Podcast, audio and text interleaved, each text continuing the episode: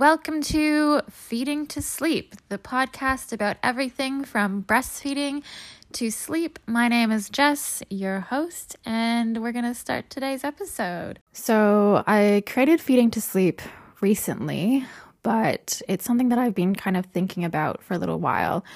I'd been doing some research about different topics after I'd given birth. I became a little bit obsessed with finding out information, and also I had a lot of challenges with breastfeeding. So I spent a lot of time up in the middle of the night googling you know what was normal what wasn't normal. And the same for when it came with um, came to baby sleep. So i just thought that um, yeah starting this podcast and my instagram would give me a place to share what i've learned and also to help people and share some of my story with you. Now i will be sharing more than just my story on this podcast. I will be getting in some guests at some point to do some interviews but this is just the beginning and i just wanted to get this started because I've been trying to do this podcast for so long and everything keeps getting in the way and I keep second guessing myself. So we're just going to do it. We're going to jump in and start with my pregnancy. Um, and I'm going to tell you all about how that went. I do want to start the episode off with a disclaimer though and let you know that this isn't a positive birth story. Um, it's I've got a lot of issues and a lot of stress throughout my pregnancy that I will be discussing. So if you're not in a place where you can, you know, listen to that kind of thing, then definitely probably don't listen to this episode. But if, you know, you're curious about what could happen if you were to enter the medical system um, for your birth, then definitely keep listening because that's, yeah, where I had my birth happen. So we'll start out by talking about um, before I found out I was pregnant. So we just kind of decided that we would, you know, try but not try and I had just finished school, so I didn't think it was going to happen that quickly. Um, but yeah, it happened pretty quick, and um, we all thought we had COVID. So I found out I was pregnant at the end of. Not the end of COVID, but it was sort of like another outbreak had started again. Um, it was July, around July 2021 and um, yeah, we had thought we had COVID, so we went and we sat in those really long lineups. They had just had to reopen some of the testing stations, I think. And yeah, we went and sat in a couple for like six hours. And I remember it being a terrible experience because I felt so sick. I didn't know why. I remember just being like, what is going on? And um, yeah, I had to throw up a few times when I was like in the line and everything. And it was just, it was not a fun experience. But yeah, so I think oh, how long in between that was that? I can't even remember, but I do remember going home or at home at some point thinking to myself, oh, my period's a bit late. Like, I should probably look into that. so I did a test because, you know, I'd just been sick and then my period was late and I was pregnant. Um, which I was pretty excited about. I was also absolutely terrified because I guess this is just sort of an like a give you I'll give you a picture of the kind of person that I am. So I was diagnosed with generalized anxiety disorder when I was about 24, 25.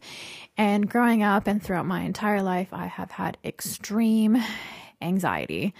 Um, and yeah, I just was not sure about having kids. I did want them when I was younger, and then I grew up and decided, no way, not happening. I do not want to screw up kids the way that I was screwed up. I had a lot of childhood trauma.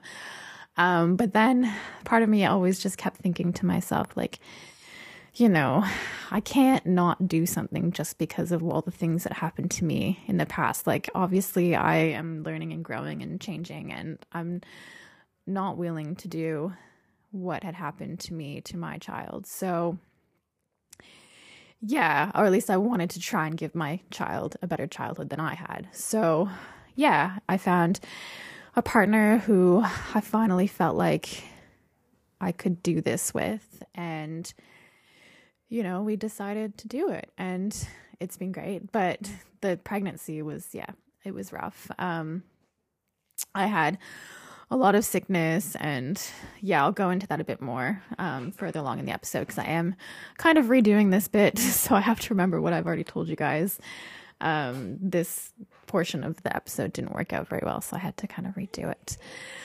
Um, after I found out I was pregnant, I went to the GP and obviously did what I thought I was supposed to do.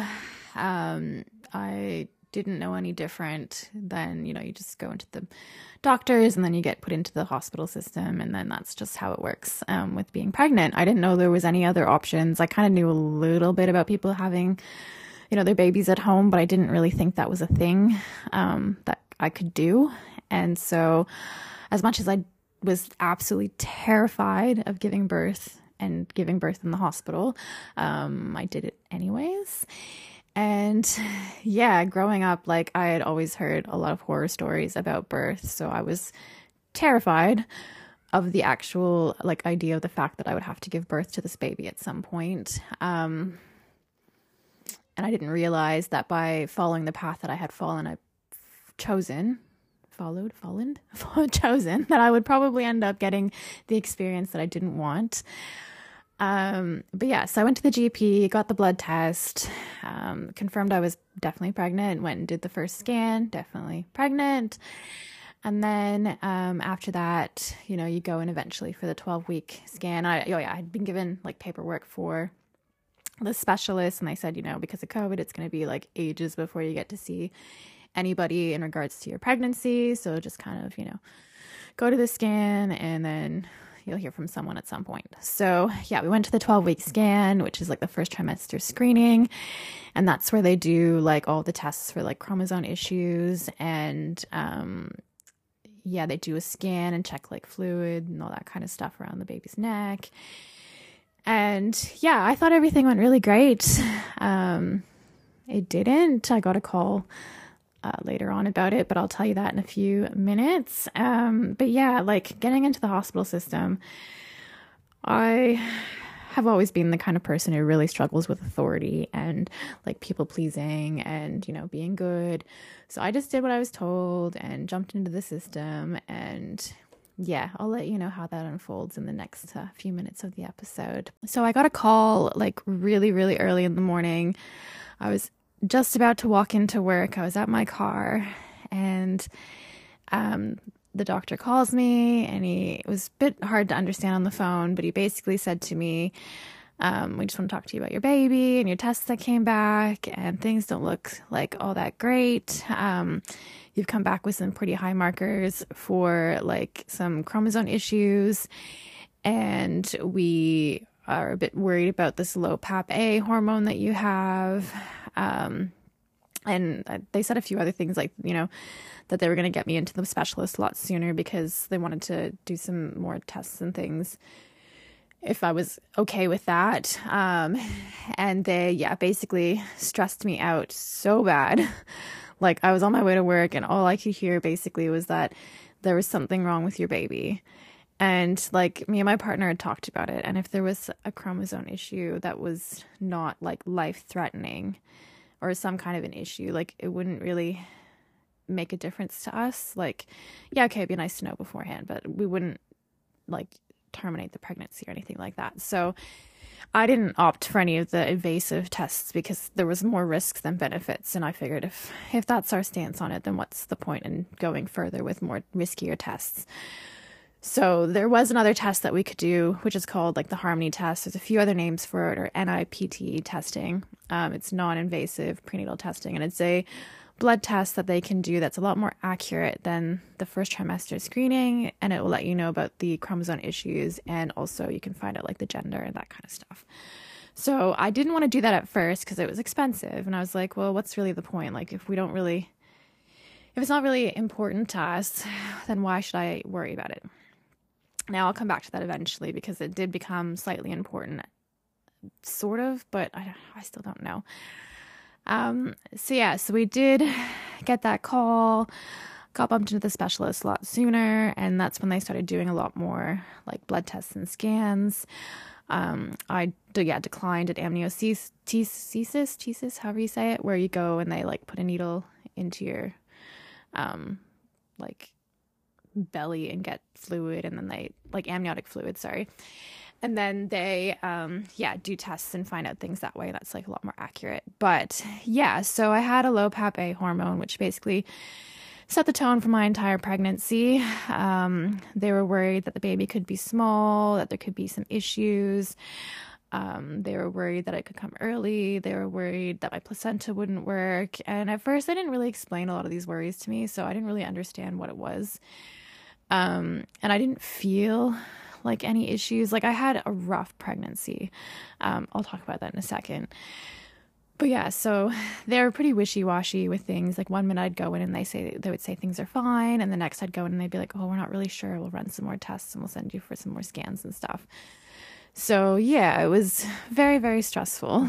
They did a lot more scans. I had like some um, like Doppler scans where they would just check the cord flow, and there's there was apparently like a little bit of resistance. But now, like looking back, knowing what I know now, a lot of that stuff's like I don't know how accurate it was and whether or not it was picking up on my stress as well. Um, and then one minute they'd like say, okay, yeah, there's this resistance. And then the next time they'd say there wasn't. And it was just very confusing. So yeah, the low PAPP-A really set the tone for my pregnancy. It, it caused a lot of stress. It was very unnecessary reading. I wish I'd never, never had because I didn't feel like there was anything wrong. I mean, I was really sick, so my pregnancy was rough. I had extreme nausea, vomiting. Um, I was extremely tired.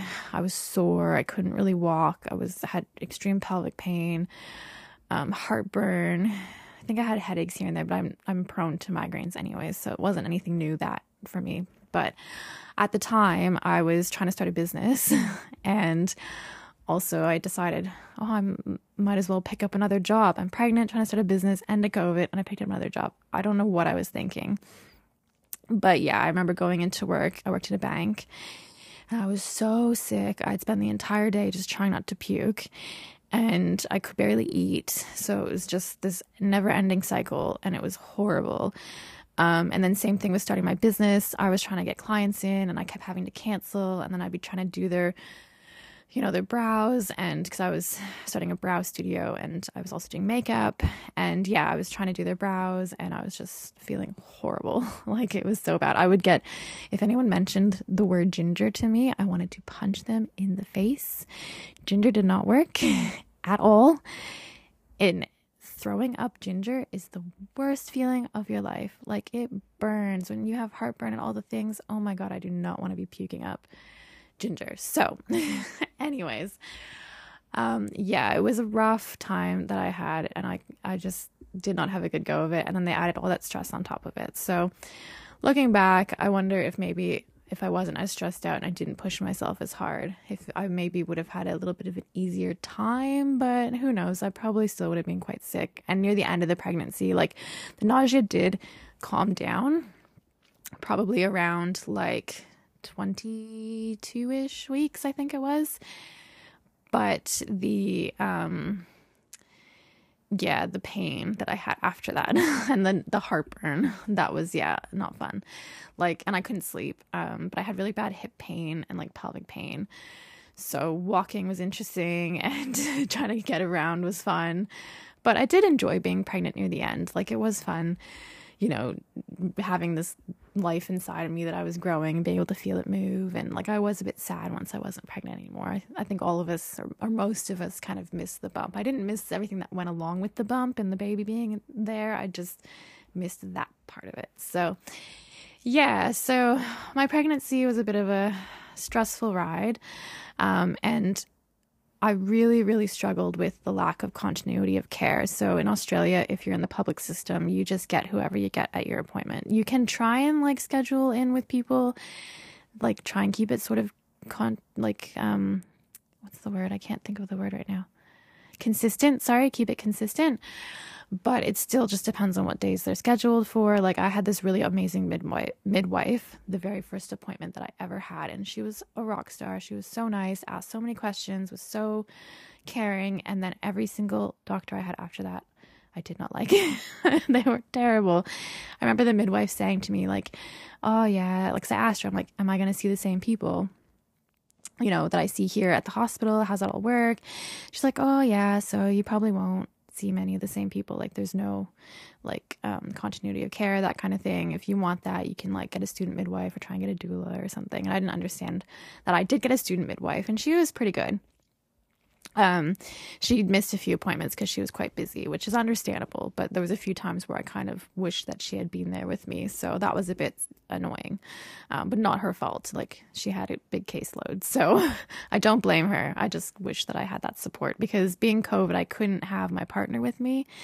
Um, so having that extra person there, just that I had that I knew a bit better because she had come to a few more appointments, and it would have just been nice. But yes, anyways, so yeah, I remember when she told me that I actually cried. Like I went home and on the way home I was crying because I was like, I can't do this. Like I can't I can't give birth and not know who I'm gonna be seeing, like having just all these random people. And that's kind of what happens, like when you do the hospital birth thing. Like you don't know what you're gonna get, you don't know who's gonna be there. Like your birth space is already interrupted before you even start because you don't know these people and it's just yeah, and I don't do well with new people and it was just very scary. So, yeah, that was not a fun part of the pregnancy. And um, at my last appointment with the doctors, they basically decided that an induction would be the best route to go down for my birth. Um, and I didn't, I really didn't want to have a C section. So my biggest fear was that that that that's what they were going to suggest at first when I went in for that appointment. Um, and there's nothing wrong with people who have C sections. It's just for me, I don't think I could mentally handle the um you know having to recover from major surgery and take care of a baby. Some people like they make it look so easy but i just i don't think i could be that person. So i was absolutely terrified going into that last appointment that they would suggest scheduling a c-section because of, of, them being so worried um but then they just uh, suggested an induction and yeah i didn't really love that idea as well. I was very um, nervous about it. I didn't know much about it, and I wish I had done more research before um, accepting the induction. Because looking back, I wouldn't have done it. I would not do that again, ever, ever, ever. Um, they basically said to me that I had to do it because if I did not do it, my placenta wouldn't survive birth and my baby could possibly pass away. So, yeah, that's basically how they presented it to me. And I thought, well, if I do it, at least I did something. And if I didn't do it and something bad happened, it would be all my fault. So I did it, and um, yeah, I'll go into that in my birth story and give you more information about how that all went. But I'll let you know in advance it wasn't the greatest experience. So yeah, um, I hope that by sharing this with you, you get a bit of information about what it's like in the public system in Australia. It's not like this for everybody, but this was just my experience, and I really struggled with like standing up for myself in my appointments and like asking for more information. I'd leave, I'd go in with a question and I'd leave with the same question, but like 10 more and feeling horrible because they'd like not help me with what I needed help with. So yeah, it was, it was a bit intense and I just sort of like, I think I just kind of let it happen because I didn't know what to do. And it was the pandemic and this is just what I thought I was supposed to do. So, I just did it. Um, so I just want to touch on the fact that I feel like this, the way that things went in my pregnancy isn't uncommon in the hospital setting. Like, I feel like unless you're like considered extremely, extremely, extremely low risk, they try and find something that's wrong so that they have a reason to bring you back in for heaps of appointments and to like send you off for all these scans. And I don't know, this is just my opinion. I could be wrong, but that's just how I felt. Like I felt like they were trying to look for something, trying to make something wrong. And I, I don't know, I don't think there was actually ever really anything all that wrong. Like they were worried that my baby was measuring slightly small in the scans, but again, now that I've done research, that's not very accurate. A lot of the scans cannot, especially as you're progressing further along in pregnancy, a lot of the scans become a lot less accurate in size.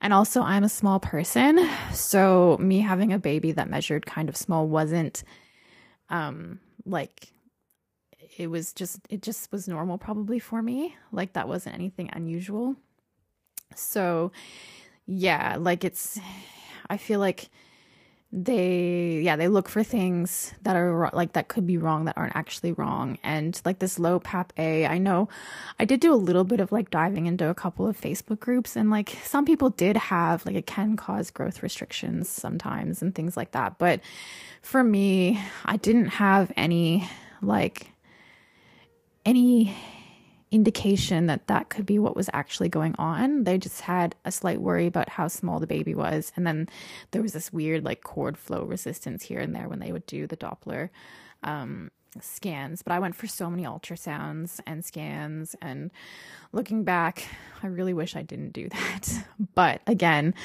you know, it's it's something that yeah, I did during pregnancy because I thought that's what I was supposed to do. Like, I thought that if I went and did all these scans and if I did what I was told and if I listened to them, then everything would be fine and I would stop having distress and it would be great. But that was not the case. I, it was not fine. I still had distress and they worked, they were, yeah, they worked really hard to keep me very stressed, whether they meant to or not. It was, yeah. And I did make it very clear to them, like, that I have anxiety and that I have you know, this and that. And they, they still weren't very, like, weren't very respectful of that.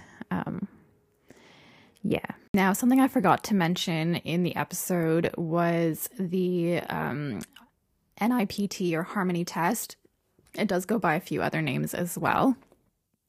So, that is a test that you can do that kind of it's similar to the first trimester screening in that it um, tests for like chromosome issues, and you can also um, or abnormalities, and you can also test for um, gender and that kind of stuff. Um, I wasn't going to do the test at first because I didn't think it was really necessary, but then because of the stress they were putting me under with the low PAPP-A and um, they made it sound like because of the like the way that the first trimester screening came up for me like the algorithm for that i was looking into it it's it's a little bit weird and very inaccurate or it can throw out false positives um, especially if you're a bit older and you have history of like certain things.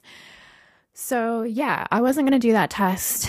And then after i think i was about 18 weeks in and i was sick of being considered high risk. So i went and did the test to see if that would bump me out of being high risk. And um, it came back and the results were completely different. I was at a low risk now, finally, for chromosome issues, whereas the first trimester screening said I was at a high risk. Um, but I still had that low PAPP-A.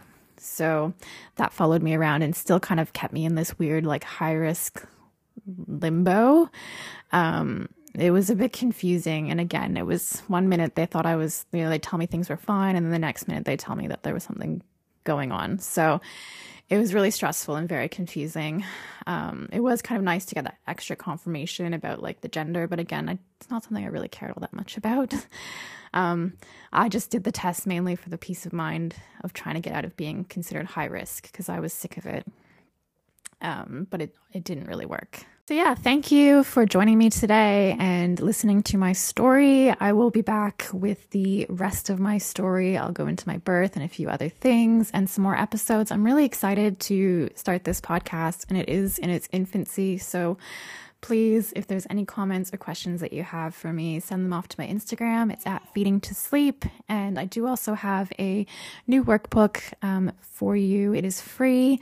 It is the Feeding to Sleep workbook where you can plan out your goals and um, there's some conversation starters and places for support and things like that to help you get started and have a successful breastfeeding journey. So, yeah, if you have any questions, hit me up on Feeding to Sleep on Instagram, and that's where you can also find the link to download the uh, free workbook. And I'll also put that in the show notes. I think I can add that in there as well. So, yeah, it was really great to um, do this episode, and I will be back again soon.